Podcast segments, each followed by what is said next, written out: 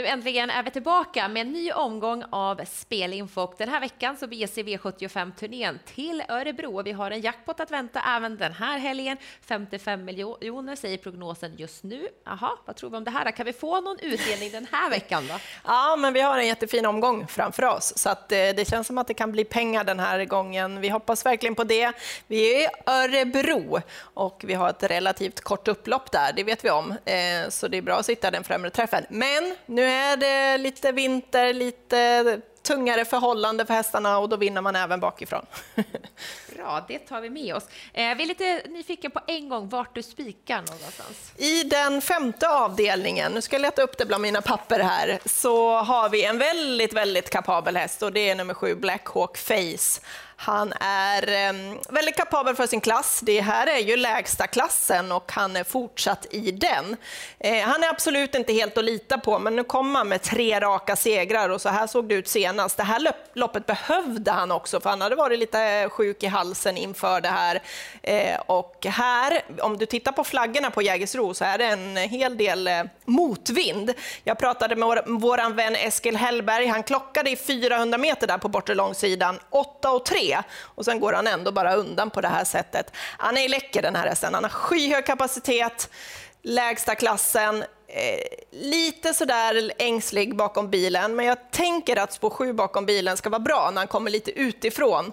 Eh, så jag hoppas verkligen på felfri avgång. Och distansen är gynnsamt för honom. Han har vunnit på den här distansen och det känns ju också bra med tanke på att det är många orutinerade, en del har inte ens testat den här distansen. Tror jättemycket på honom och jag kommer spika. Jag hör det. Ja.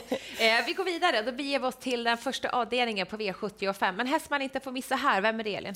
Jag har jagat den här hästen, Mr Fred Best. Han är eh, väldigt, väldigt bra. Eh, han står fortsatt kvar i klass 1 och, eh, ja, men det känns eh, bra tycker jag. Eh, han har Mats Djuse som har kört honom en del och känner honom också en hel del. Han är inte jättevan volt och här kan vi kolla på näst senast när han var med i volt, då hade han spår 1 och vi ser ju att han bökar lite grann med huvudet där. Men jag hoppas verkligen och tror att han kan, kommer kliva iväg från det där andra spåret som han har nu.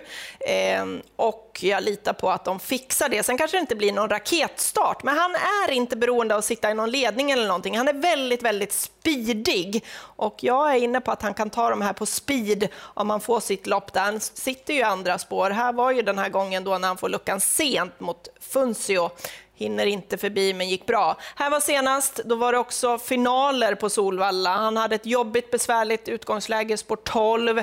Det var en mur med hästar in mot upploppet. Han kör lite slalom här Mats. Eh, han går med full fart över mål eh, får liksom aldrig riktigt chansen. Där var det ju Jalopeno K som vinner det där loppet. Han är bra den här och kollar du pengamässigt så står han fint in i sin klass. Eh, jag tror mycket på honom. Hoppas felfri avgång. Mm. Och med tanke på att det är jackpot också så ska vi gå till den andra avdelningen. För det här som du vill lyfta här är ändå ganska fascinerande. Det, tog ända fram till start 46 att ens ta karriärens första seger. Men nu har han gjort 48 starter och vunnit två gånger. Ja, nummer 11, eh, Cypress Point, hon eh hon har höjt sin nivå ganska rejält sen hon kom till eh, Thomas Malmqvist. Eh, hon började, inledde med en seger hos honom, tog den där första segern då. Sen satt hon fast i den andra starten med väldigt mycket krafter kvar. Och sen nu senast då hade hon haft en träningsperiod, kom tillbaka på Kalmar, eh, dundrade till ledningen efter en bit. Hon hängde ut i spåren ett tag för hon hade spår sju bakom bilen, men går ju undan på ett jättehärligt sätt. Det är bra spänst över mål, massvis med krafter kvar och hon såg ännu finare ut efter den här träningsperioden och hon kommer ju bli ännu bättre med det här loppet i kroppen. Så det är några fina hästar här på, bakom bilen. Fyra Gelato Polini, är given för min del. Men när hon är med, Cypress Point nummer 11, så kan jag inte spela utan henne. Hoppas att det blir lite tempo, det är ett lärlingslopp. Jag hoppas det blir lite körning och eh, hon kommer in i det hela. Carl Philip Lindblom, hemmakusken där i Örebro, han får chansen och jag tror att han kommer förvalta den väl. Och speciellt nu när han har häst som har fått lite mer smak på att bege sig till vinnarcirkeln. Eh, jag tycker att vi plockar fram en till skräll. Ja, och den hittar vi i den sjätte avdelningen. Det är nummer fem, Run Cola, som verkligen har varit så här jämn och säker en lång, lång period och han har väldigt fin form. Jag är inne på att det här loppet är rätt så öppet med tanke på att Kanske favoriten då har spår 12, Danao de Glidey, i eh, ett lopp där det är 1609 meter. Det är inte alltid att det löser sig då. Eh, vi har en eh, L.A. Bocco, nummer fyra. Eh, som inte vet vart vi har honom. Nej, som kommer från en galopp och den galoppen kommer ju bara hastigt och lustigt från ingenstans. Så den vågar inte jag lita på. Global Classified nummer sex är startsnabb, vill till ledningen, det är stallkamraten och den tror ju Mattias Djuse mest på. Men det kan kosta ett, äh, lite grann att komma till ledningen här. Därför tycker jag att man inte ska glömma nummer fem, Run and Cola, som är väldigt bra i ordning. Vi kan kolla på senaste starten. Då överraskade han med galopp ifrån start. Man laddade kanske lite, lite väl för mycket och han slog ihop och galopperade, tappade ganska mycket faktiskt. Eh, och eh, sen kommer han tillbaka Eh, kör invändigt upp under loppets väg då för att han tappade så där mycket från start.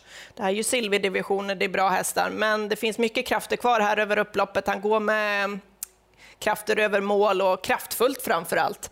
Jag gillar den här hästen och snart sitter den etta. Han är inte långt ifrån de här trots den där långa galoppen. Och procentmässigt så känns det som att det kan bli lite spännande, för om Mattias Djuse tror väldigt mycket på Global Classified så känns det som att Run Cola kan hamna lite grann i skymundan och man kan få, om man får säga, väldigt billigt. Det är så jag tänker också. Bra. Eh, jackpot alltså, prognosen säger 55 miljoner, missa inte det. Det här är Elins tidiga tankar och är spik just nu i dagsläget i avdelning 5 på nummer 7 Black Hawk Face. Första start precis som vanligt 16.20 och jag och Elin önskar er ett stort lycka till på veckans omgång.